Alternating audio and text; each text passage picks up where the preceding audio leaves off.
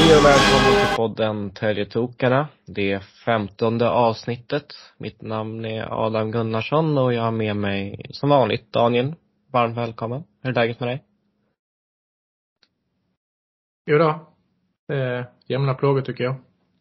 Kan det vara med dig Adam? Det låter bra i alla fall. Ja. Det är som det är när det ser ut som det gör. Det har väl varit några matcher sedan vi pratade sist. Mm.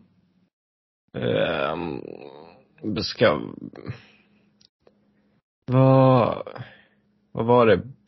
Björklöven. Okej, vi kan väl säga att förra veckan var helt åt helvete. Det behöver man kanske inte dyka ner mer i.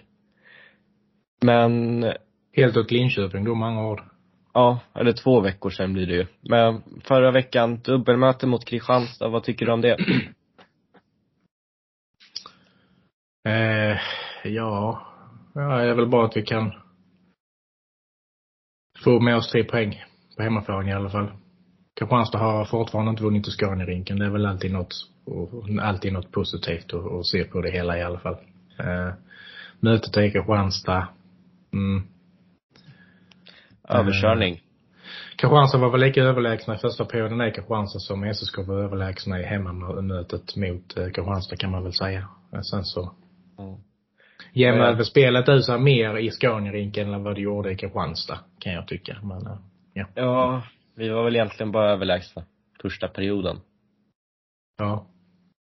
Sen, vi hade ju inte en sportmössa i Kristianstad direkt. Nej, jag vill väl inte påstå att när de väl får in 3-2 så är inte SSK nära, känner jag. Överhuvudtaget. Men, ja. Har du någon förhoppning på onsdagen? Nej. Jag vet inte om man ska hoppas, kanske man ska, men hoppas kan man göra, men jag har inga förväntningar överhuvudtaget att det ska leda till någonting bra. Vi får väl se. Ska vi ta in någon lite gladare? Kan vi göra, absolut. Yes. Svenska MoDo-redaktionens Peter Kempe, varmt välkommen till vår podd. Tack så mycket. Hur är läget med dig? Jo, men det är väl ganska bra tror jag. Det har faktiskt snöat här uppe idag i Härnösand. Staden där Anton Forsberg är uppvuxen. Jag kan tänka mig att ni känner igen det namnet. Han har ju faktiskt varit i båda våra klubbar. Det så ska jag ha. Han är riktigt bra också. Ja. Han var väl utlånad från MoDo då va? Om jag inte minns fel. Ja men exakt. Så var det. Och nu är han borta i NHL och lever över. Jag kommer inte ihåg exakt vilken säsong det var, men det gör nog Adam. Ja, det var en lockout-säsongen när vi slutade 2:a. Jag är ganska säker på. De lyssnar på gärna rätta mig, men jag kommer ihåg hans pardans med Idoff. Det stämmer det. Ja, Peter, hur har det gått för MoDo senaste tiden? Eller säsongsinledningen i stort? Jo, men det har gått över min förväntan måste jag säga. Jag hade inte räknat med att MoDo skulle plocka så här mycket poäng. Om någon hade sagt innan säsongen att vi skulle ha 2 pinnar i snitt på alla matcher så skulle jag ha varit överlycklig. Särskilt som vi hade ett jättestort frågetecken på målvaktssidan innan säsongen som nu kanske har blivit lagets största utropstecken istället. Ja, Tex har överraskat ganska bra va? Ja, jag var ju själv väldigt osäker på honom efter sättet han spelade på under sitt lån i fjol. Och sen vart man ju ännu mer osäker när han blev borta så pass länge. Och sen hade vi ju, ja men ett tag hade vi ju bara Isak Wallin som målvakt. Sen fick vi ju också in finnen Henrik Tikkanen som också har gjort det väldigt bra. Bortsett från den här plumpen mot Björklöven borta då. Det är väl egentligen den enda plattmatchen förut. Nej, 2 plattmatcher har MoDo gjort. Det var 0-5 borta mot Tingsryd också. Men i övrigt så tycker jag att det är inte alltid man har spelat bra, men det är en styrka att lyckas vinna när man spelar dåligt också. Går reda på Tex Williamson så han är ju, det är en bra målvakt i grunden. Han har ju bevisat det förut att han är bra när det stämmer för honom. Så att det är väl kanske inte så förvånande att han har börjat komma igång nu egentligen, om man ska se det. Så. Nej, det var mer just ifrån fjolårssäsongen som gjorde att det grodde ett stort tvivel för mig. Men å andra sidan så hade ju MoDo en bedrövlig säsong förra året. Mm. Så man får väl säga att defensiven sitter betydligt bättre under Karolinen än den gjorde under Nieminen, Styf och Sundqvist i fjol. Mm.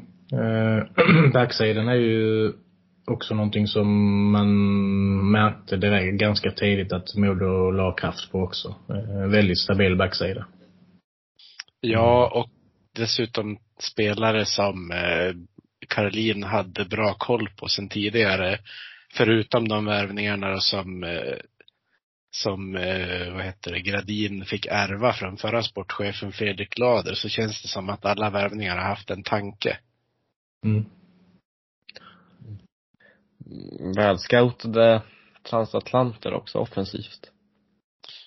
Ja, det verkar ju som att nu när de har kommit in i det lite mer, särskilt Sam Vignau och Riley Woods, så känns det nästan som att de hade spelat på stor is förut. Sen har ju Tanner McMaster hamnat lite långt ner i hierarkin, men när han får spela mer så gör han det ju bra. Ja. Jag hade ju tippat MoDo i mitten. Det verkar jag få äta upp nu. Jag hade själv MoDo på 7:e plats. Jag var inte någon optimist på det viset, men det var ju just för att jag var så osäker på målvaktssidan, och det kan ju göra en hel säsong egentligen. 5 har jag tippat MoDo den här säsongen. Så vi får se vem som kommer närmast av oss. Ja. Hur tycker ni att Södertälje har inlett säsongen hittills då? Ja, vem ska börja? Bedrövligt skulle jag vilja säga. Det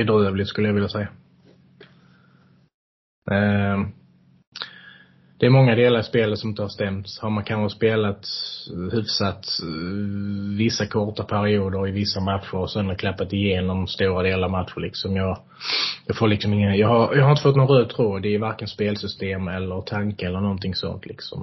När det har varit som djupaste svackor så man har dumpat ner pucken, sen har en gått efter pucken och de andra liksom har stått för långt tillbaka, man säger. Och så är det en som har jagat puck och sen har de förlorat pucken, alltså förlorat närkampen, och sen så har då motståndarlaget liksom kunnat vinna pucken och börjat bygga om spelet igen liksom. Och jag vet inte, det är det jag har sett mycket. Man vinner inga närkamper stundtals, och spelet med puck har liksom varit bedrövligt ibland, både vad gäller passningsspel och mottagande av puck och så vidare. Det har väl kanske sett lite bättre ut nu de här 2 matcherna mot Kofranstad, men det är ändå för mycket pucktapp i dåliga lägen, och att man hinner inte vinna tillbaka pucken för man blir av med det igen och så vidare. Det är min åsikt av det hela. Jag sitter och funderar på vad som har stämt. Det är väl powerplay, boxplay. Ja, det har väl med gått ner lite de senaste matcherna tycker jag. Ja. Special teams. Så. Det var väl helt okej senast. Mm. Ja, målvakterna blandar och ger. Även om de kanske är dock de enda som har en högsta nivå. De har hållit ner siffrorna i vissa matcher har de gjort. Västervik till exempel mot Kofranstad borta. Där höll han ju SSK kvar i matchen.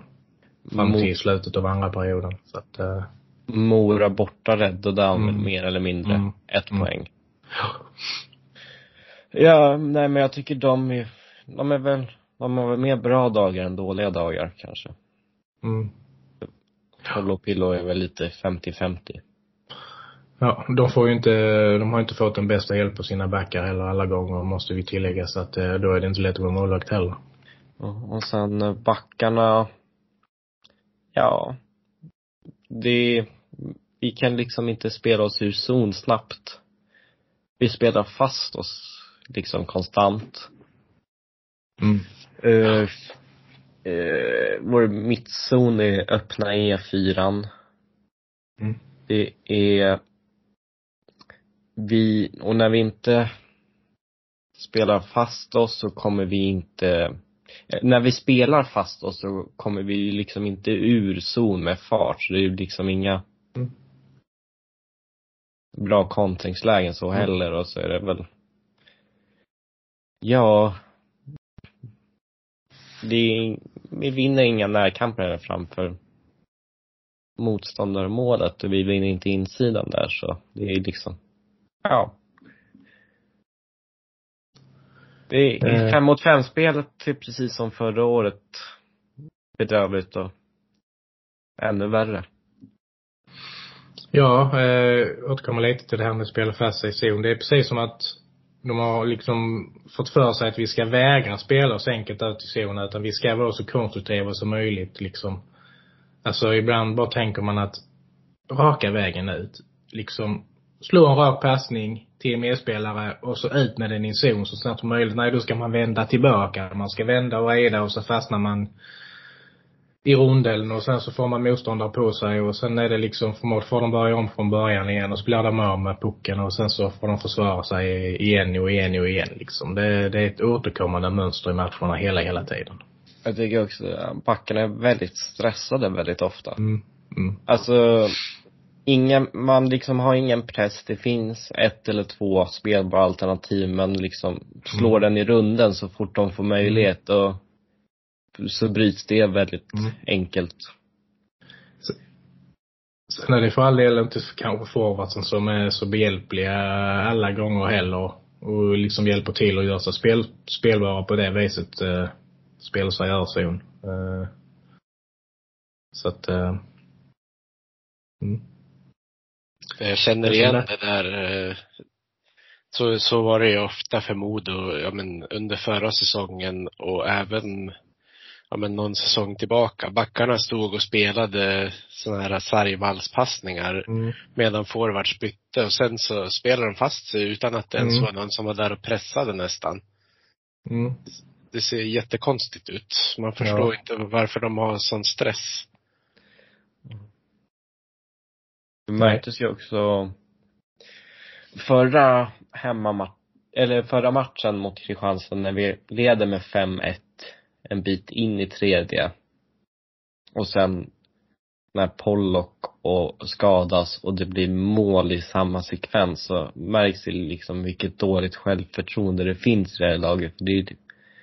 Det blev ju nästan en total kollaps.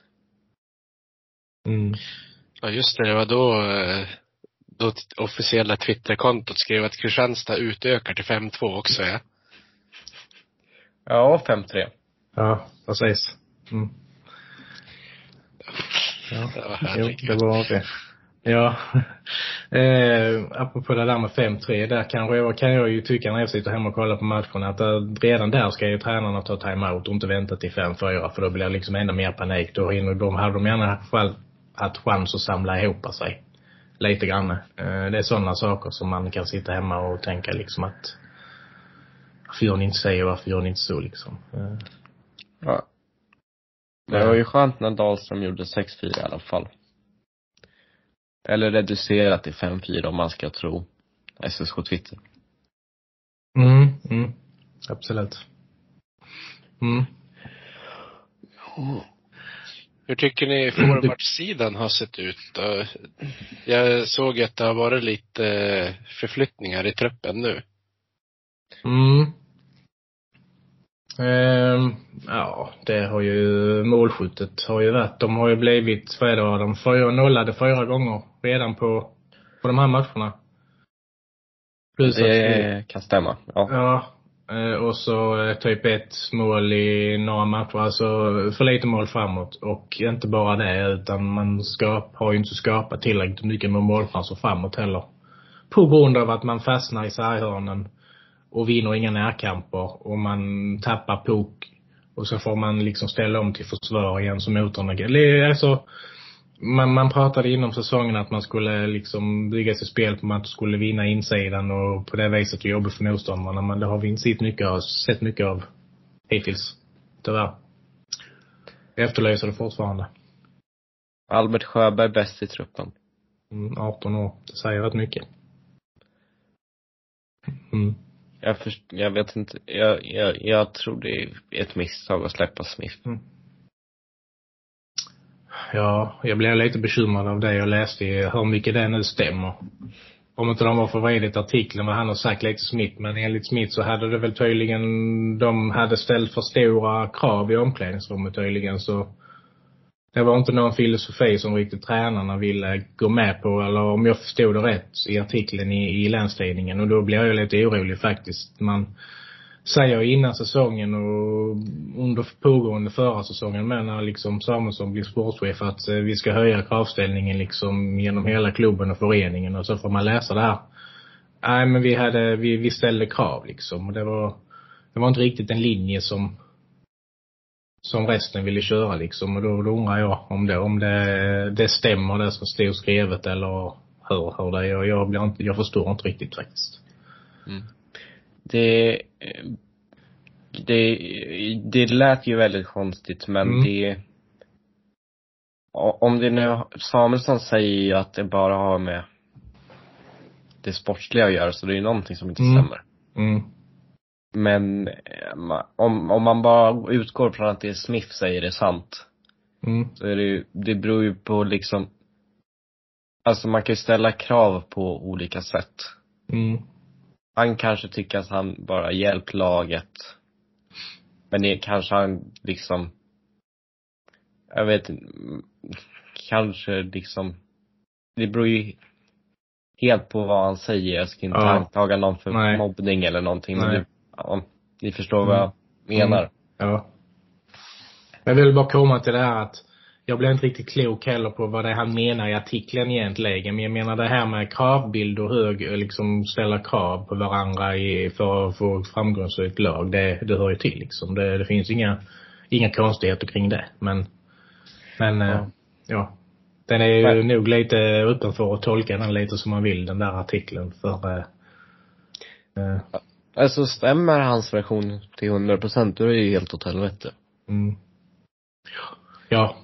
Vi ska kanske släppa det. Det är lätt att man sparar och tolkar det. Ja. Ja. Helt åt Linköping där också, om man säger så. Men ja. Mm. Nej, jag vet inte, vi ska gå vidare kanske. Vi kanske inte ska ha en sån här begravningsstämningspodd, utan vi kanske ska försöka se om vi kan försöka vara lite positiva med dem, eller vad säger du? Mm, ja. MoDo känns som en klubb i mer harmoni, va? Mm. Ja, för stunden i alla fall, men det har ju inte varit det man har varit van vid under den hockeyallsvenska tiden, om man säger så. Det har varit väldigt mycket berg- och dalbana under åren. Mm. Mm. Den bästa säsongen blev ju avbruten av en coronapandemi dessutom. Mm. Sen rensades ju laget mer eller mindre med vinden. Som det gör, alltid gör för hockeyallsvenska klubbarna, de är framgångsrika i hockeyallsvenskan. Det är ju den verkligheten vi lever i. Ja, det går liksom att ha spelarna kvar ett år extra på grund av att de kanske känner att de har någonting de inte fick avklarat. Men där var det ju ungefär som att de slog undan benen på alla och alla bara försvann. Och sen var det ju inte snyggare när Björn Hellqvist gjorde som han gjorde heller och bråkade sig bort från klubben via Aftonbladet, tror jag det var. Mm. De som tyvärr har blivit känd för att gå Leksands ärenden ibland, inte bara i det där tillfället. En liten dryg skåning det där, eller vad säger du, Adam? Ja, det är svårt att veta om någon är dryg när de inte pratar. Nej, det är klart. Det håller rätt i. Jag skulle återgå till MoDo och det här med om man ser på förra säsongen. Alltså det blir ju en panik mer och mer liksom ju längre säsongen gick, och man ett tag så verkade det som att man liksom man högg på allt som var ledigt på marknaden liksom. Är det människan en känsla som du har, Peter, när du tänker tillbaka liksom, att om man jämför med nu i år så har de ju jobbat mer i det tysta. MoDo har ju varken setts eller hörts egentligen så mycket i media, utan de har jobbat i lugn och ro och haft en plan denna gången. Jo, men så känns det absolut. Det gick ju till på så vis, så som jag har förstått det då, att styrelsen ville ha Mattias Karolin som tränare, medan Fredrik Lader ville göra en fortsättning med Magnus Sundqvist. Så det var ju därför han lämnade där i våras. Vilket lämnade den där stolen ledig. Och då kom ju Henrik Gradin in. Och med honom känns det som att det har kommit ett helt annat arbetssätt. Och det känns som en bra sak. Nu är det 2 stycken personer som är beprövade i sina hockeykunskaper, men som ändå har en anknytning till klubben. Och inte som det har varit tidigare, att de har anlitat de som har bara haft ett förflutet i klubben. De kanske aldrig har provat en sån ansvarsfull hockeyposition. Nu har ju Henrik Gradin både varit assisterande tränare i klubben, han har varit scout för Colorado Avalanche, han har ju hunnit testa fötterna på marknaden, och det känns verkligen som att han har båda fötterna på jorden. Och det är ju, han hugger inte på allting så som det kan kännas ibland, som förra säsongen gjorde. Så jag håller med dig helt och hållet. Det känns som det har kommit in en helt annan plan och en helt annan ett helt annat tankesätt och tålamod nu. Ja, det är liksom ingen, man tar inga panikbeslut eller det som du säger. Jag tror det är, ska de MoDo ha in någonting i truppen så är det som du säger, och då är det med tålamod, och man har tänkt över det kanske 2-3 gånger och man har skottat den här spelaren liksom väldigt, väldigt noga. I förra säsongen var det ju, såg det helt annorlunda ut. Så att, ja, man kan ju bara titta på en sån spelare som David Bernhardt som man vet har haft potential, men som ändå en del supportrar, nu jag gjorde inte det, men en del supportrar ifrågasatte, vadå, är det här spetsbacken vi ska ha? Men han har ju verkligen levererat, och Niklas Folin var det ju också folk som ifrågasatte vad han skulle hit och göra, men innan han blev skadad har han förmodligen varit MoDos bästa defensiva back. Så de här värvningarna som har kommit efter att Gradin tog över, de har ju verkligen varit genomtänkta. Men Folin är väl en typisk back som är klippt och skadan för Mattias Karlén-hockey. Det är väl en Karlén-värvning också, kan man väl säga. Han har ju haft han förut som spelare. Ja, till och med som lagkapten i en av lagen. Ja. Oskar Pettersson har också en värvning som är helt efter Karlins önskemål, skulle jag kunna tro. Ja, han har fått en lite mer undanskymd roll i MoDo än han hade i Västervik i fjol. Men man vet ju vad han kan. Jag var inne på i en krönika jag skrev innan säsongen att det här årets MoDo känns som ett lag där alla kan hoppa ett hack upp och ner i kedjorna utan att det skulle märkas. Det är ju, så har det inte varit med tidigare års lag, utan där har det kanske varit en första kedja och sen har det varit med resten. Det är väl exakt så det är med SSKs lag, men på helt fel sätt. Det har väl också varit föregående säsonger några år en första kedja som har visat vägen, och när de inte har visat vägen så har det oftast inte lett till poäng heller. Tydligt exempel är ju Dyk, Meyer och Liljevall till exempel, för att ta ett exempel där. Idag i just nu idag känner jag att SSK har 4 4/5 liksom. Det är ungefär min syn på det hela på tillfället. Ett bra radarpar, men ja. Mm. Ja. Men jag tänkte, en sak jag är väldigt avundsjuk på är att det ni gör utanför isen känns proffsigt. Och då tänkte jag fråga hur mycket av rekryteringen av John Häggqvist märks? Jo, men alltså det, om man jämför med i fjol och i år, så är det ju som två skilda världar. Då plockade man ju in en som Julia Eriksson hette hon, och det vart ju inte alls bra med de sociala medierna. Det första som hände nästan, det var ju att de la upp någon sån här händelse på Instagram där det vart ett mål. Men då hade de tagit Manchester Citys logga och så stod det goal. Och bara där liksom började ju raset. Det blev ju tyvärr en ohållbar situation. Och det märks ju verkligen att det är en mer van person som har rollen som vad säger man, press- och medlems- och marknadsansvarig, eller vad det nu är för kommunikationsansvarig och allt som ingår i den där rollen. Jag ska ju också nämna att Frank Eriksson som satt på den rollen för några år sedan var ju också en fantastisk person på alla sätt och vis. Så att vi har ju varit väldigt bortskämda med att ha haft rätt personer på de rollerna. Då blir det ju ännu mer märkbart när det kommer en person som kanske inte riktigt gör det där jobbet på rätt sätt.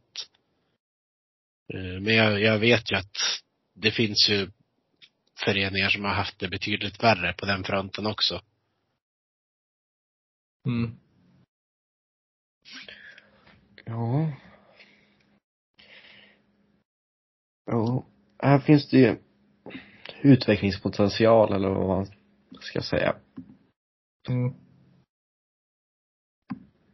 Får se vad de kallar mötena mot AIK mellan dagarna. Förhoppningsvis är det inga nya uppvärmningar.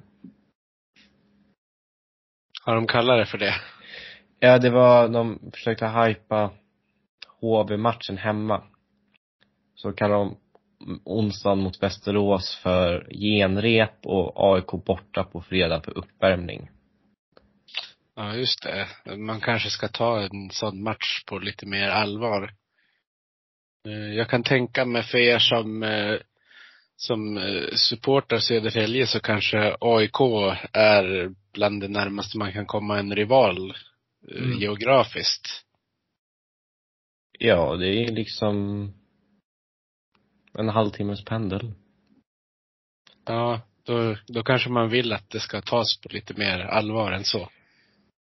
Ja, det är, man fattar ju att de inte ska marknadsföra AIKs hemmamatcher, men det är liksom, ja, det var ju många SSK som hade hypat upp det. Så sen är det ju lite löjligt också att kalla Västerås för genrep. Ja. Och sen är det lite löjligt att göra HV71 till en viktigare match av de tre, rent generellt. Ja, ska man göra skillnad på motståndare så där, så kan man ju ha lite fingertoppskänsla från vad supportrarna känner i första hand. Mm. Men visst har det hänt fler konstiga grejer, va? Ja, alltså det har det gjort. Det har varit ganska mycket irritation mot hur saker i senaste 1,5 året ungefär. Men det andra, den här säsongen var det en stor snackis att man har börjat hyra ut VIP-baren för guldklubbsmedlemmar. Så det var inga som fick tillträde mot matchen mot HV. Och sen var det en del personer i den baren som jublade när HV gjorde mål och som liksom sjöng med klacken när HV4 efter slutsignalen. Så det blev ju lite... Ja, det kändes inte riktigt bra, tyckte de flesta, att man blev nekad inträde för ett företag som hyr ut delvis till HV-supportrar. Nej, men det förstår jag kan ge lite fadd eftersmak. Särskilt om man tänker på i fjol när det var begränsat antal åskådare som fick komma in. Men hela familjen Karlqvist var där till exempel. Ja, och Marcus Sörensson. Ja. Mm. Och så säger han i pausintervjun att han håller på MoDo. Ja. Sådana här grejer vi sedan om. Den här händelsen med Vippern till exempel. Jag var liksom inte på plats, så att jag vill inte uttala mig för mycket om det egentligen. Men jag förstår ju de fansen som är liksom på hemmamatcherna varje gång. Jag kan ju, och godklubbsmedlemmar, jag kan ju förstå deras reaktion liksom, att det känns liksom inte riktigt bra och genuint liksom när sån grej händer. Jag förstår det. Sen är det ju så här med att när det går tungt sportsligt, så är det alla såna här alltså saker som händer vid sidan om. Det blir ju det blåser ju upp ännu värre när det går tungt sportsligt. Hade man haft en maskin som hade vunnit, så tror jag att de här grejerna, sakerna, incidenterna, de hade lagt sig lite snabbare, lite lättare. I det fallet, om ni förstår lite hur jag menar. Det går lite hand i hand det där också. Hur mycket saker och ting blåsar upp och så vidare. Men jag förstår ju de som känner sig, jag vet, kränkta är väl inte rätt ord kanske, men som känner sig besilna och lite svikna av klubben och sånt. Jag kan förstå det till fullo. Det gör jag. Alltså när jag såg den där marknadsföringsgrejen blev jag ju liksom irriterad direkt. Sen är det ju såklart att det man tar ju liksom fram skämskudden när Västerås skriver efter matchen. Seger i genrepet, nu kör vi tävlingsmatch hemma på fredag. Och sen är det ju klart att det var ju några som blev besvikna när man liksom har betalat, vad är det, 2000, 2500, någonting sånt i alla fall, för guldklubbsmedlemskap och inte får komma in. Och sen blir det ju ännu värre när man ser folk jubla där när HV gör mål. Hade vi vunnit hade ju de förmodligen inte märkt överhuvudtaget. Nej, men så är det.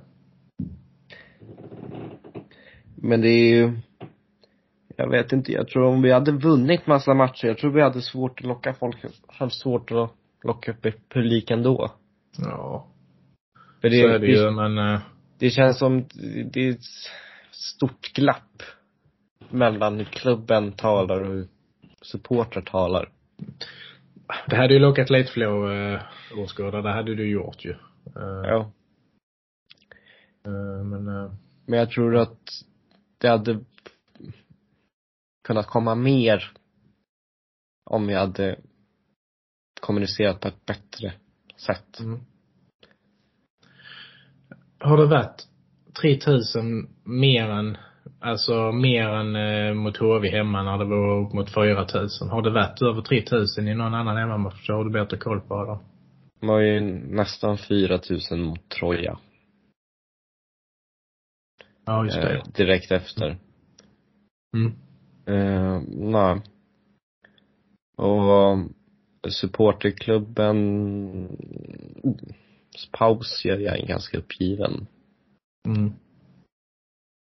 Då fattar man ju att något inte står rätt till. Ja, men så är det ju.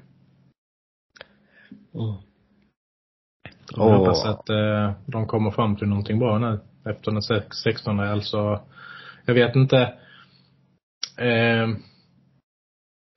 De ska ju snacka nu liksom under tiden innan de tar upp det igen. Men sen så vet man ju vad som händer efter den 16. Om de inte kommer fram till någonting, så kanske de bestämmer sig för att förlänga den här pausen eller köra ett tag och sen tar de paus igen liksom.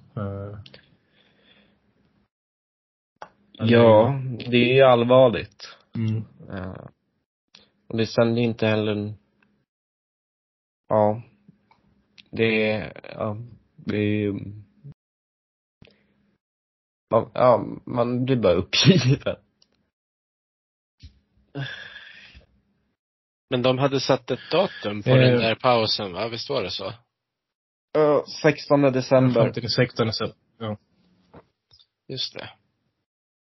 Ja. Hur känner du, Peter?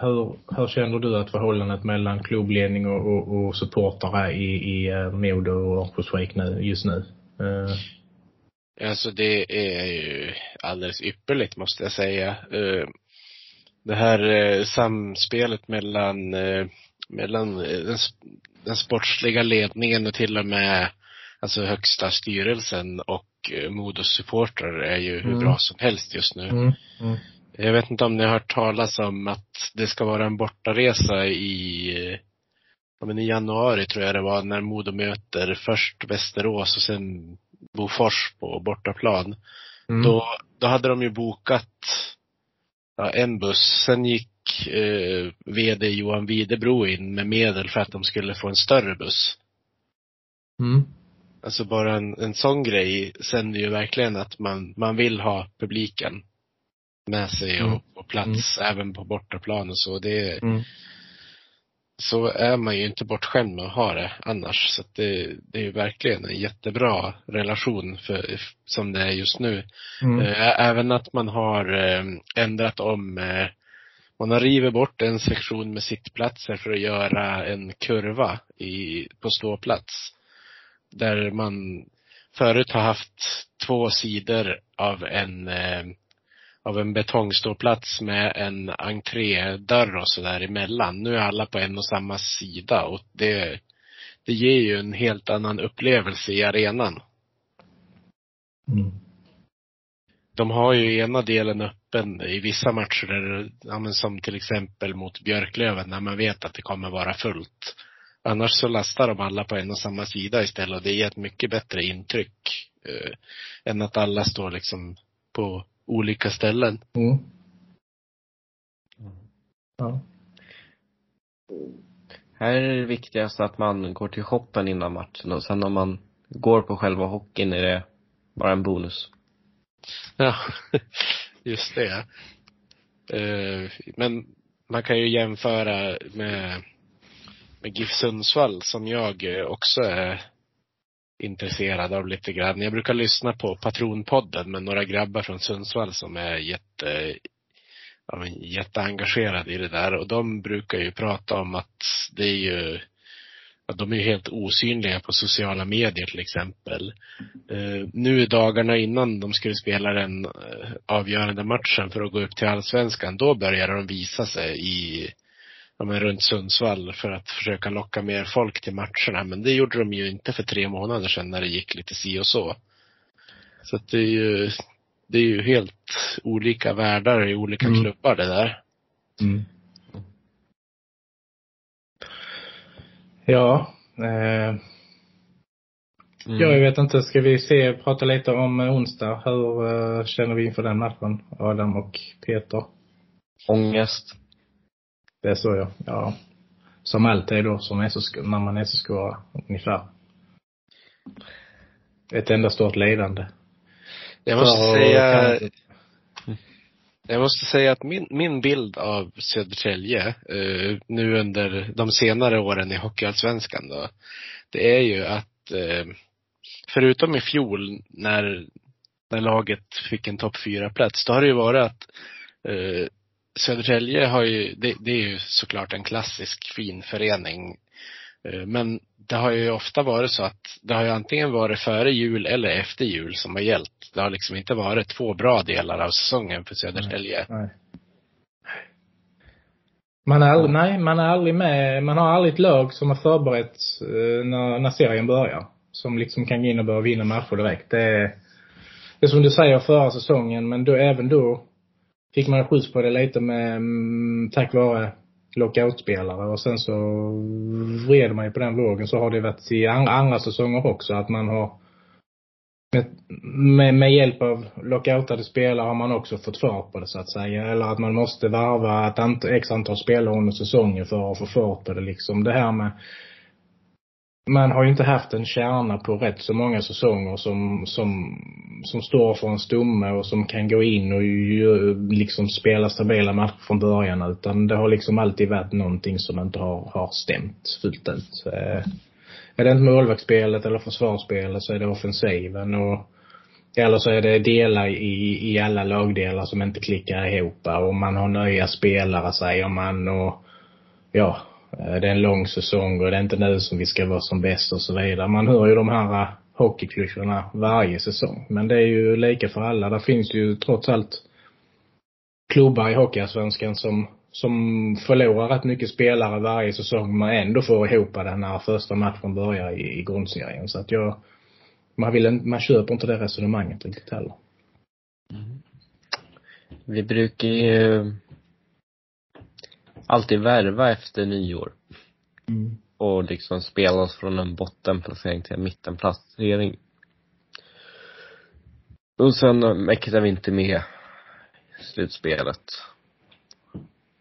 Mm. Det är ju så det brukar se ut. Och ibland funkar det inte att värva, då spelar vi kvalserie. Mm.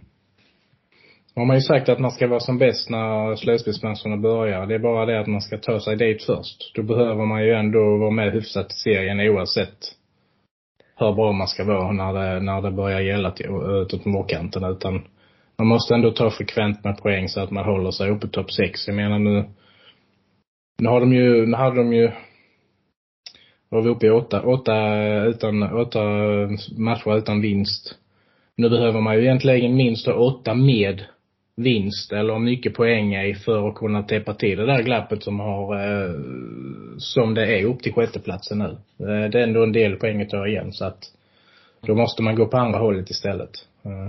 7 matcher var det. Ja. Okej. Jag ska berätta dem. Och då känner jag, visst nu var man hemma mot Kristianstad, men kan man då inte följa upp det med att plocka poäng mot Modo borta, då börjar man från början igen. Kan man inte följa upp en vinst med en annan vinst, då händer det liksom ingenting. Då står man och tuggar på samma mark i tabellen i alla fall, liksom. Det är där vi är just nu, tyvärr. När en strövseger mot ett Kristianstad med tuppkamp säger ju inte så mycket. Nej. Mm. Deras förlustväg skulle ju brytas snart. Så är det ju. Sen att råkade bli extraskurs i en sak. Men det är historia där. De har faktiskt aldrig vunnit i Scaniarinken. Det tror jag. Det ligger lite mentalt annanstans. Faktiskt. Tror jag. Det brukar. Ja. Nej, jag vet inte. Ja. Mm. Vad tror du om onsdagen, Peter? Känner du dig vindsäker? Nej, det gör jag aldrig. Grejen är det att visst, Modo har plockat mycket poäng, men det är inte alla poäng man har förtjänat spelmässigt. Det finns ju ett vad ska man säga, en osäkerhet ändå som Modo-supporter som man har svårt att komma ifrån. Ofta brukar vi ju vara någon form av trendbrytare för andra lags dåliga trender. Även om vi har lyckats bryta den trenden själva i år några gånger. Om ni förstår hur jag menar. Ja, det brukar vi också vara, va? Ja, för mig. Man tänker så här. Vi mötte ju faktiskt Almtuna som hade 12 raka torskar, men utan att förlora för en gångs skull. Annars brukar det ju alltid vara ett säkert kort att spela på det laget som har x antal förluster innan de möter Modo. Men det här året verkar det som att de lyckas sudda bort den stämpeln. Mm. Men jag vet ju inte riktigt vad jag ska tro om matchen på onsdag. Nu såg jag inte hela den senaste matchen mot Karlskoga, men Modo hade ju betydligt fler skott men släppte ju till många farliga chanser. Det känns som att det var ju nästan som en slutspelsmatch med alla utvisningar och känslor som var på förra matchen. Nu har ju för sig MoDo haft några dagar på sig att ladda om. Annars hade jag ju säkert trott att det hade varit svårt att studsa tillbaka och komma in med samma inställning igen. Det var ju så det blev i dubbelmötet mot Björklöven, när de verkligen spelade för varann och publiken och tog segern på hemmaplan och sen åkte dit med 8-1 på bortaplan. Så det känns som att det är väldigt låga dalar, men kanske inte lika många som det brukar kunna vara. Det känns ju som, ändå som att MoDo har en viss form i laget just nu. Och som ni säger så har väl inte SSK gjort sin bästa start. Så det är ju, visst kan man gå in och säga att MoDo har ett litet övertag till att börja med. Men jag tror ändå att det kommer bli betydligt jämnare än vad vissa kanske tror. Mm. Jag säger 6-1.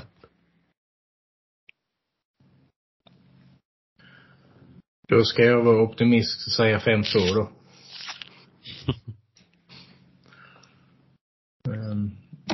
Nej, men jag lyssnade lite på det här du sa innan om att MoDo, du har alltid tyckt att MoDo har varit ett sånt här trendbrytarlag för lag som har varit i svackor och så vidare.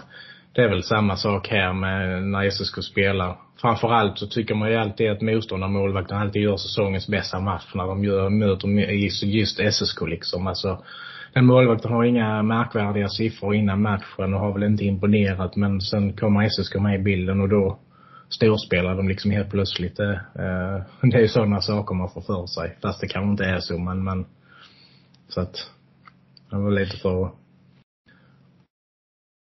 Mm.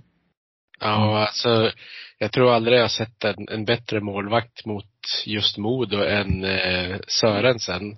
Först i Almtuna och sen i Södertälje. Mm.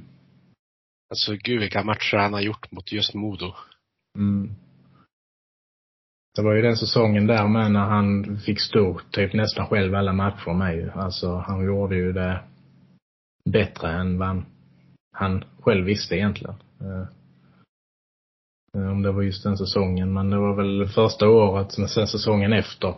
Men var det då de som var målvakt också som blev skadad där när han fick stå nästan varje match ett tag där? Vilket år? Ja, det var väl andra, var det Salin eller? Ja, det var det kanske. Det var andra året Sörensen tror jag. Han gjorde sitt andra år på kontraktet där. George Sörensen? Ja.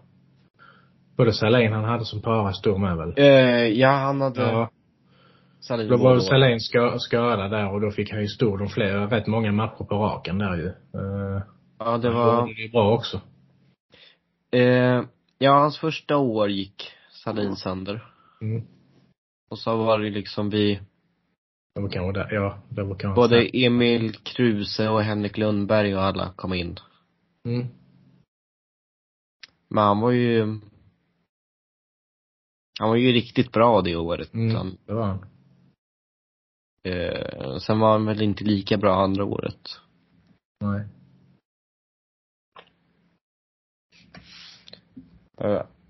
Mm. Så var det nog, jag sa nog tvärtom, men ja. Mm. Ja, vi har ju redan varit inne på vad ni tyckte om årets målvakter. Ja. Mm. Alltså Bergvik är ju... Jaha, är det MoDo som vi pratar om nu eller? Nej, men jag tänkte... Jag tror han menar... Men jag tänkte... Ja. Isak Wallin, är han utlånad nu eller? Ja, han spelar i Frisk Asker nu i Norge. Gjorde en riktigt fin match med 43 räddningar igår. Isak Wallin är en målvakt som jag har väldigt... Som jag tycker väldigt mycket om. Han var ju fantastisk när han gick genom... MoDos juniorlag. Men sen har han ju inte riktigt lyckats på det viset som senior. Men det finns ju väldigt mycket hockey i den pojken. Men nu är han ju klar 3 i dagsläget. Han har också spelat i... Ja, och Jesus kan ha matcher också. Ja, precis. 2 matcher spelar han tror jag. Var han inte tre lag det året? Mora också, va? Ja, han var väl i Mora först, eller? Ja, fem med det. Och sen hade han inget kontrakt och sen hamnade han i Södertälje. Och sen hade han ju inget lag alls i fjol. Han spelade, tror jag, 3 matcher i Tranås i Hockeyettan. Så att han har ju haft en väldigt brokig karriär sedan han lämnade MoDo.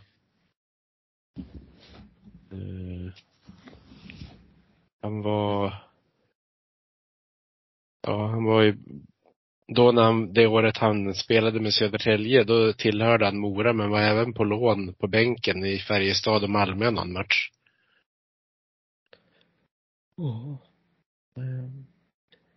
Ja, han är bara 23. Ja. Men ni har ju en del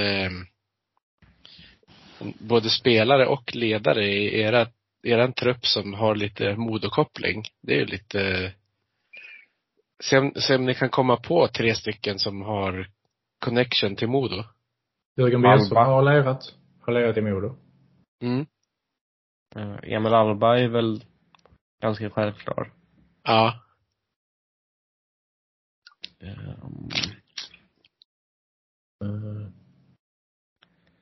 Haag. Ja. Sen tänkte jag på Erik Ullman också. Men jag tänkte att ni skulle få sätta 3 i alla fall. Men Erik Ullman var ju han gjorde ju debut i SHL i MoDo. Sen förstår jag inte varför man inte ville fortsätta satsa på honom där, men ja, han var väl han spelade i U16 i SSK och sen gick han till Västervik i hockeygymnasiet, va? Ja, det var väl så. Och sen han gjorde ju debut i SHL. Gjorde 3 matcher och var bra. Sen fick han inte någon fler chans. Ja. Och det året MoDo hade alla nordamerikaner och spelade sig ur på ett, nu så här i efterhand, osannolikt sätt. Men det hände ju. Och, ja. Mm. Ja, han har haft en ganska svängig resa. Han var ju ganska bra hos oss och sen till AIK, den blev ju total flopp. Ja. Ner till Huddinge och sen till Västervik och där blir ju alla bra, verkar det som.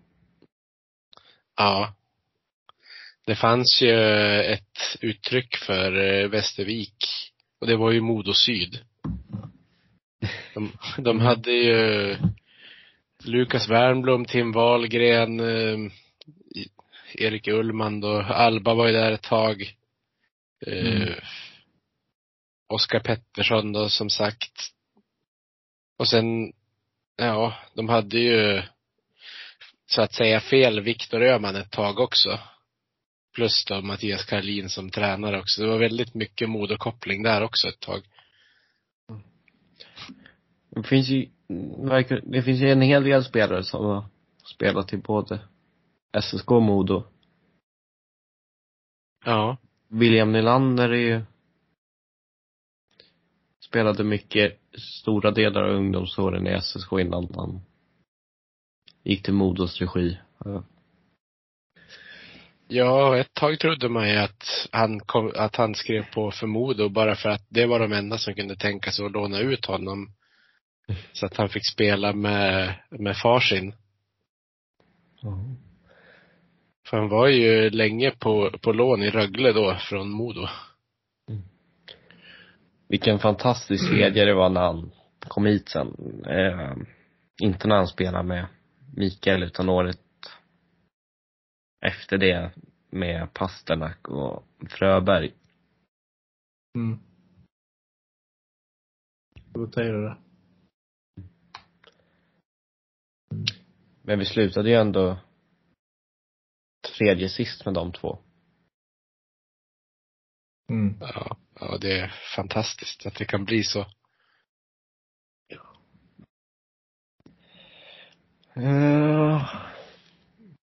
Ja, nu svävar vi iväg lite. Man behöver göra det ibland. Ja. Man glömmer verkligheten liksom. Det är nödvändigt för att stå pall. Mm.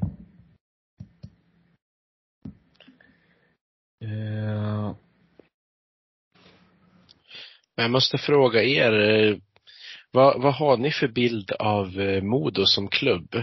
Det är ju alltid roligt att höra vad andra lags supportrar har för bild, eftersom man kan få en liten, ibland nidbild och ibland romantiserad bild av sin egen förening.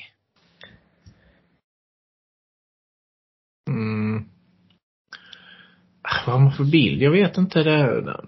Det finns kanske inget i MoDo så som gör att jag hakar upp mig på någonting eller som jag blir överdrivet imponerad av. Men jag menar visst, det jag tänker på MoDo, det är i så fall alla, vilket de kanske inte har, de kanske har förstört den här traditionen lite grann på senare år, men alla fina hockeyspelare som de har fått fram, som de har levererat till NHL, det är väl det man tänker på MoDo. Men idag så är det väl lite bortglömt kanske, på grund av att man kanske inte är lika duktiga och får fram de här talangerna som man var innan. Det är ju bröderna Sedin håller väl fortfarande på.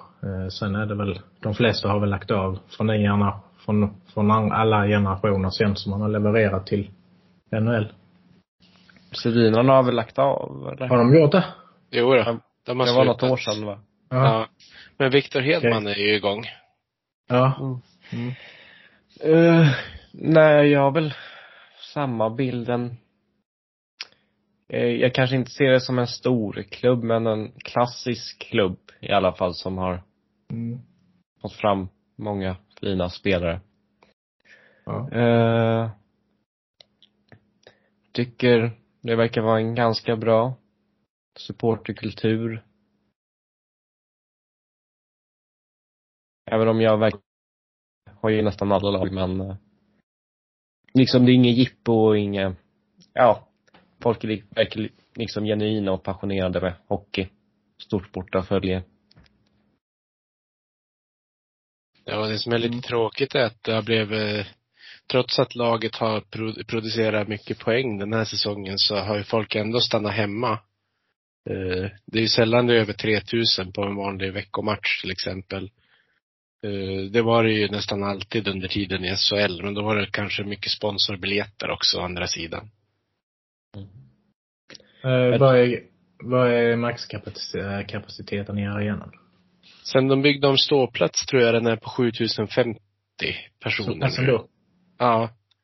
3000, det är ju inte ens halva. Det är inte ens halvbelagt.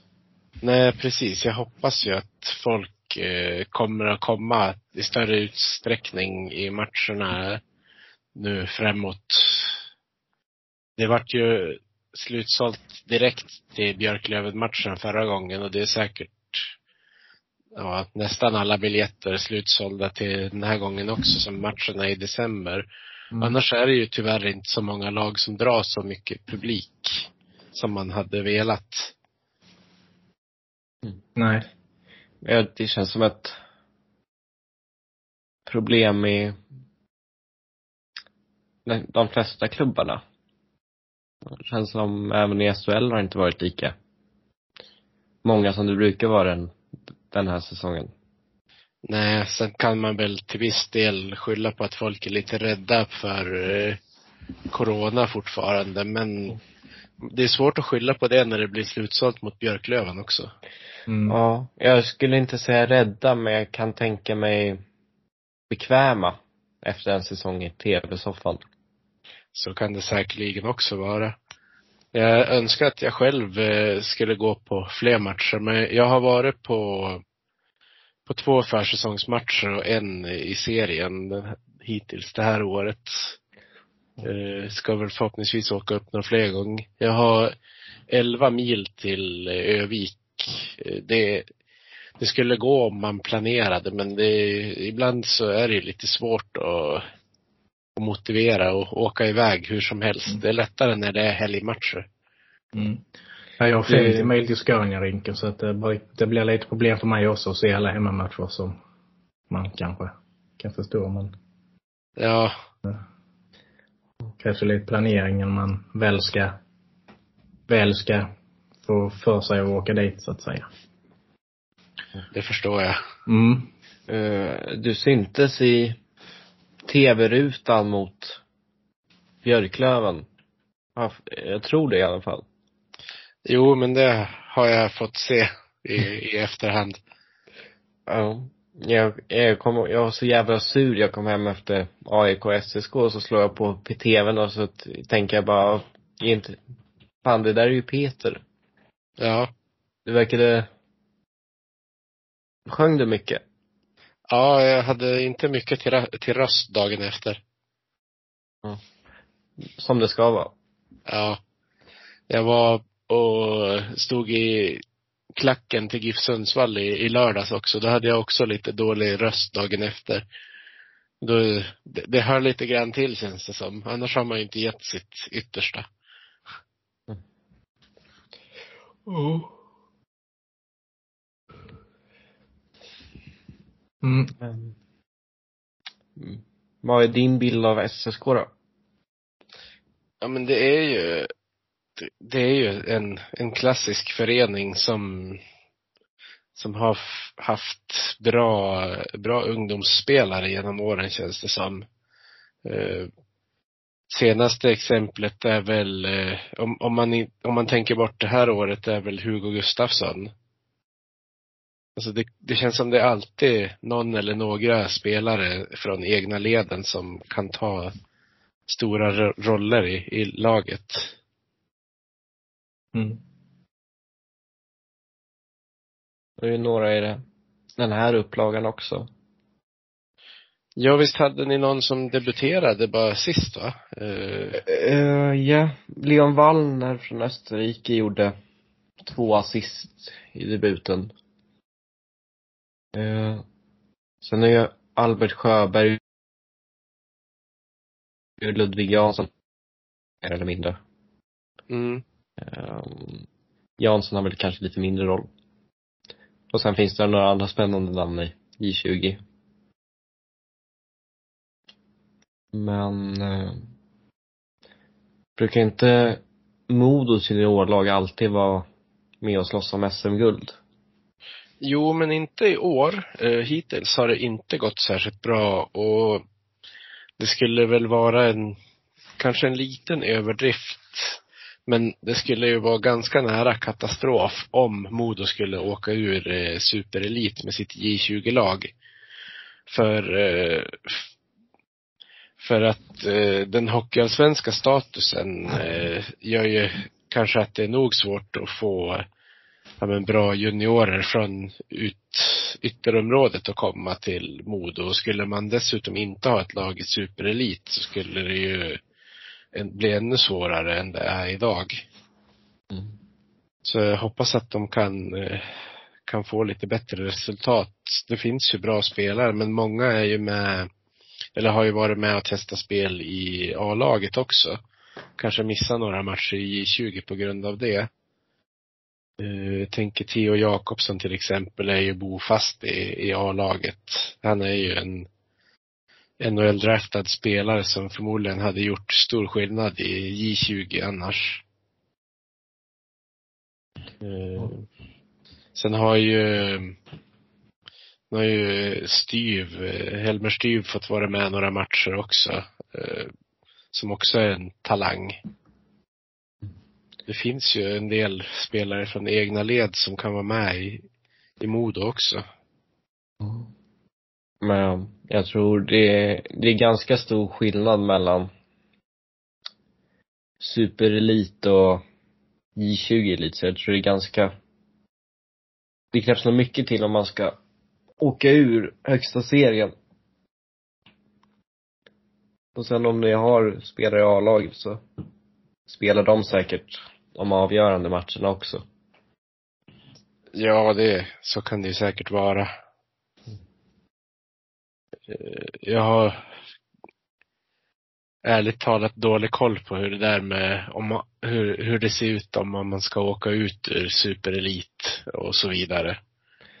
Ja, jag rekommenderar att hålla sig borta från det, för det är ganska stort getingbo det där. Och sen har jag SHL-lagen, friplatser och ja. Ja, jag minns att Vännäs av alla lag hade ju ett väldigt bra J18-lag här om året. Ja. Så, men nu ligger de väl inte kvar i högsta juniorserien tror jag.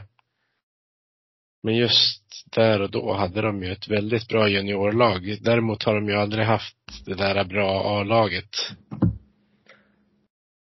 Ja, är inte det lite farmaklubb till Björklöven? De har väl säkert någon form av samarbete, men ren farmaklubb vet jag inte om de är. Jag tror snarare kanske Teg har varit laget som de har lånat ut sina spelare till. Okay. Ja, jag brukar kalla alla sådana där typer av samarbete för farmaklubb. Ja, men det känns nästan som att de måste ha någon spelarutbyte för att det ska kännas som ett rent farmalag. Ja.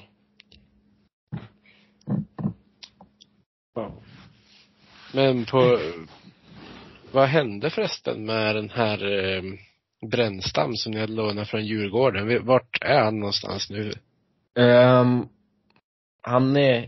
Just nu är han här. Så får vi se hur länge det varar. Vi ser från vecka till vecka. Ja, i det fallet. Ja, han har väl hoppat lite fram och tillbaka, va? Ja, han började bli skadad och så blev han tillbaka kallad innan han spelade en match igen och sen så sen visste de inte riktigt och sen så kom han tillbaka igen och nu är han här och spelar för SSK, så får vi väl se om Djurgården känner att de vill kalla tillbaka han igen. Ja. Ja, de har haft en lång skadelista där, men den börjar väl att ordna upp sig lite nu. Mm.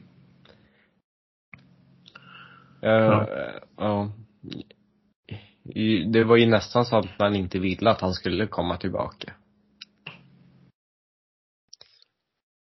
Var det så pass? Alltså, jag är bara så allergisk att en spelare ska kunna hoppa mellan oss och vår historiskt största rival. Mm. Jag vet. Ja. Ja, men det jag kan tänka mig när MoDo var i SHL också, hade så här korttidslån till Timrå och Björklöven för att spelarna skulle få speltid också. Det rimmar inte bra att ha den sortens samarbete med en rivalklubb egentligen. Ja. Jag tycker egentligen personligen att alla lån genom de 3 högsta ligorna oavsett i vilket lag ska bara vara säsongslån. Ja. På tal om det finns ju lån och så finns det också lån, men Daniel Ljunggren från Mora till Leksand, vad säger vi om det egentligen? Ja, jag förstår ju att supporterna blir skogstokiga när man får för sig en sån grej. Alltså det är ju... Ja, och dessutom motiverar det med att det är som att spela i landslaget. Ja. Mm. Jo. Mm. Johan Garpenlöv fick ju frågan vem han tycker ska efterträda. Då hade han ju föreslagit Johan Hedberg. Då var det någon som skrev, ska han ta över Leksand då? Mm. Ja, nej, men alltså det var ju ren pannkaka alltihop runt det där. Och sen går Mora ut och gör ett långt uttalande, men de har ju fortfarande inte fattat vad sakfrågan handlar om. Nej. Men jag tyckte det var lite roligt, för när jag läste det där ursäkten, så jag trodde liksom att de hade liksom stoppat det som AIK gjorde med när de skulle låna ut Erik Norlin en match till Frölunda. Sen när man läser till sista meningen så fattar man liksom, jaha, han ska fortfarande dit. Då spelar det ingen roll om man ber om ursäkt. Nej, men precis. Det är också, det blir nästa del av det hela. Först fattar man inte sakfrågan och sen låter man det fortgå dessutom. Tänker alltså, det hade ju varit ja, men, brinnande facklor och högafflar och olja och fjädrar och allt möjligt om han hade blivit skadad. De hade ju jagat ut sportsliga ledningen ur stan. Ja. Ja, hur skulle du reagera? Allt för unnar han att spela, prova på att spela lite i landslaget. Ja, i 2 matcher var det. Verkligen värt det. Mm. Vad tycker du, Daniel? Skulle låna ut Sjöberg 2 matcher till Linköping? Jag vill inte ens kommentera den. Alla lag förutom Linköping. Så Djurgården går bra. Tveksamt, men hade jag fått välja på mellan Pest och Kola så hade jag valt Linköping. Eller Djurgården. Det här känns värre om det hade blivit till Linköping, kan jag säga. Känner att där ligger mer och pöjer där mellan SSK och Linköping, så jag gör än vad det gör mellan SSK och Djurgården. I mitt tycke i alla fall. Men, mm. Ja. Vilka är era största rivaler? Är det Björklöven? Ja, i dagsläget är det ju det. Även fast Timrå också var med i fjol, så kändes det nästan som att det var större rivalitet mot Björklöven. Förmodligen har det ju varit det för att det var så många år sedan MoDo mötte just Björklöven. Det roliga är att deras supportrar vägrar erkänna att de har en rivalitet. Alltså, de som har sunt förnuft och så, de förstår ju såklart att det är den närmsta rivalen. Men vissa på Twitter har ju svingat vilt och sagt att det är inget annorlunda än en match mot Västervik. Men det är ju bara för att man ska hetsa, känns det som. Mm. Men i dagsläget är det definitivt Björklöven som är MoDos största rivaler. Ja, jag tänkte mer om man liksom, finns det något rivalmöte i SHL som skulle vara ett större rivalmöte än Björklöven i Hockeyallsvenskan? Jag tror att om båda lagen skulle spela i SHL så skulle säkert matcherna mot Timrå få en helt annan betydelse. För så var det ju när båda klubbarna var i SHL innan Timrå åkte ut och nästan höll på att gå i konkurs till och med där ett tag. Så där var det ju verkligen, alltså det märktes att det var rivalitet.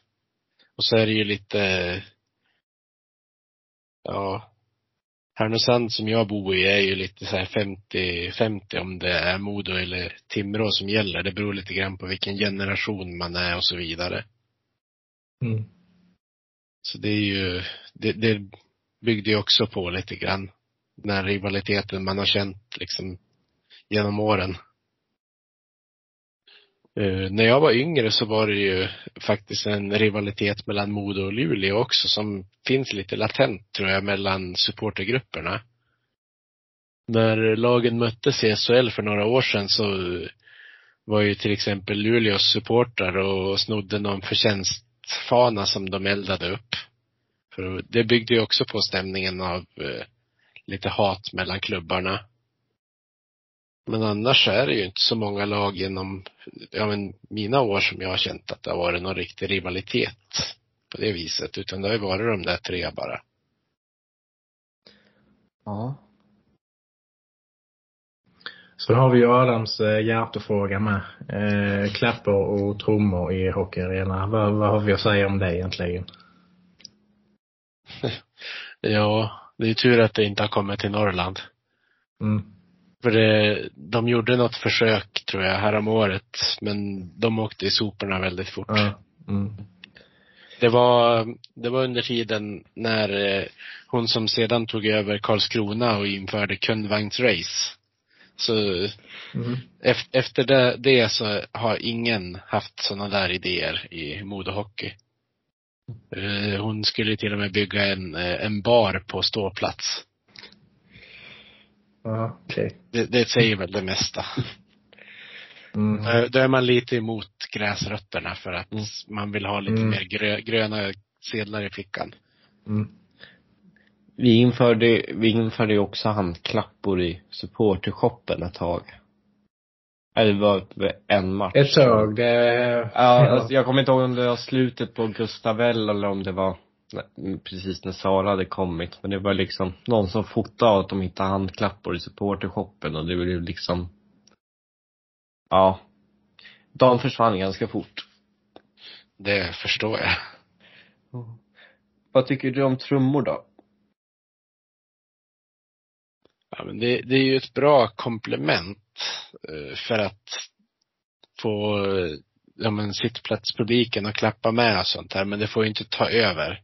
Det ska inte vara ett trumsolo i 60 minuter. Alltså, någon står och slår på en trumma i en helt annan takt som liksom själva klacken gör ramsor. Liksom. Det blir bara konstigt och dumt. Hos Leksand. Ja. Mm. Det finns säkert fler exempel på det. Ja, men det finns ju ett riktigt sån där cringe-klipp med Karlskronas... Ja, när de åker rör där, ja. Ja. Han står med tårarna, men han står fortfarande och slår på sin trumma liksom. Fast långt efter matchen är slut. Ja. Ja. Och sen har du det där som spreds viralt innan förra säsongen. Någon kvinna och så han som står med trumman. Och så skriker de: det är vi som är KHK. Mm. Åh, herregud. Mm. Jävla arg hon lät också. Jag fattar inte riktigt vad det är de säger i början. Någonting med utan klacken, inget liv i hockey eller något sånt där. Ja. Och det var ju samma med Björklövens mindre lyckade. Ja, herregud. Jag älskar det. Det var någon Timrå-supporter som klippte in det där i Taylor Swift-låten.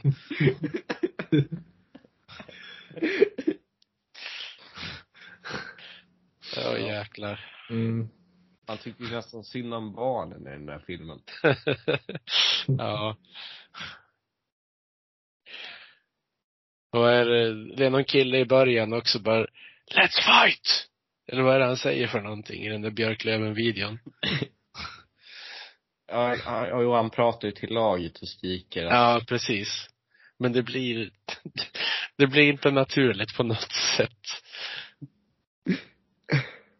Nej. Det är inte konstigt att folk driver med sånt där. Ja. Oh. Ska vi nöja oss med det?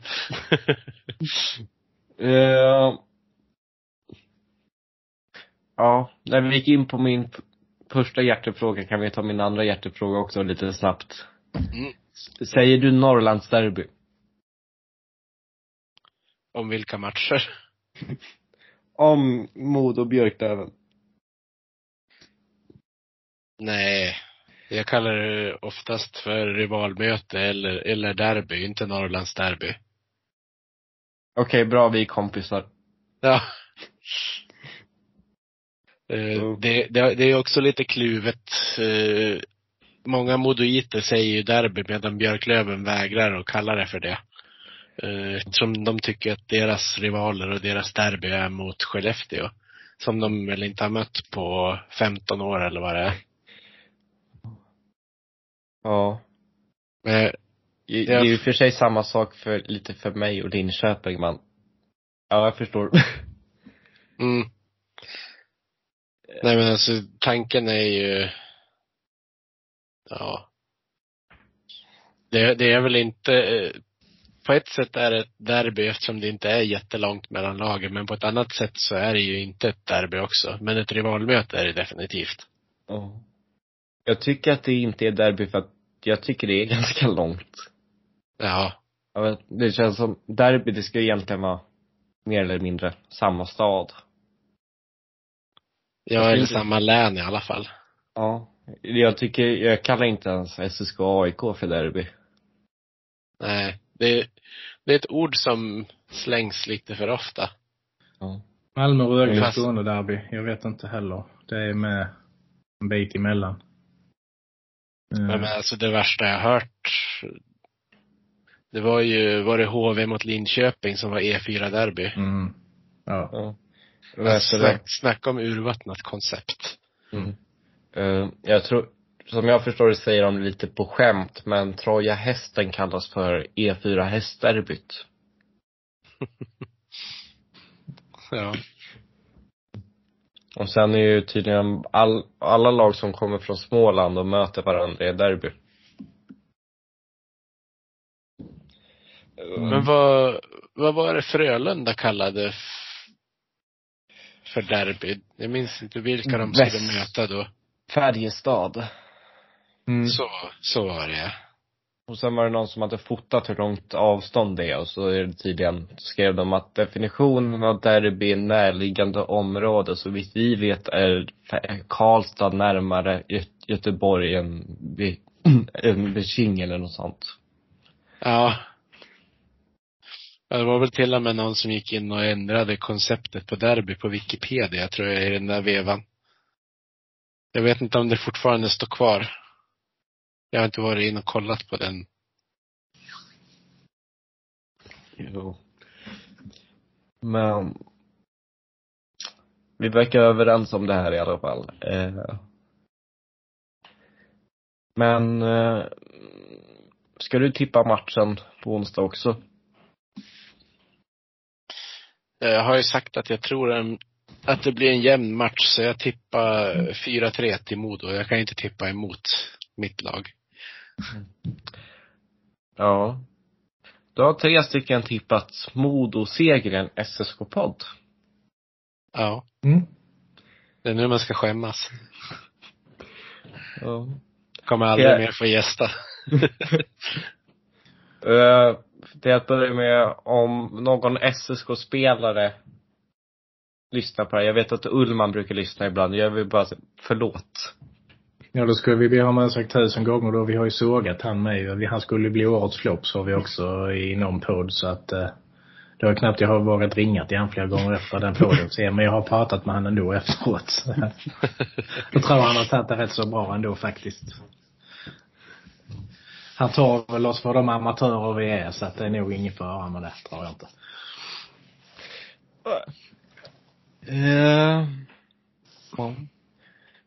Har ni något mer? Nej.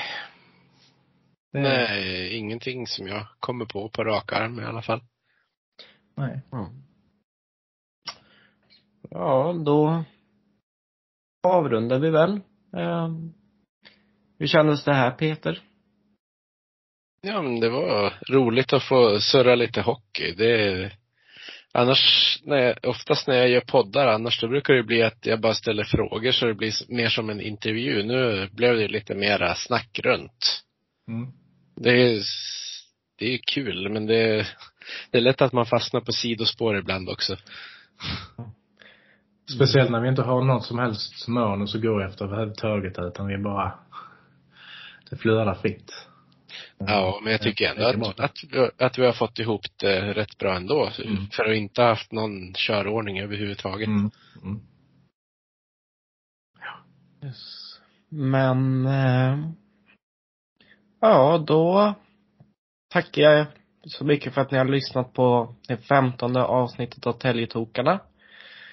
Mitt namn är Adam Gunnarsson. Jag spelar in som vanligt med min högra arm Daniel Hansson. Och vi gästades idag av Peter Kempe som poddar och skriver om MoDo på Svenska Fans. Kolla gärna in hans arbete, så hörs vi förmodligen snart igen och hoppas att samtliga hade fel om matchen på onsdag. Ha det gott. Hej. När Södertälje har gått på is, då börjar fansen att gå.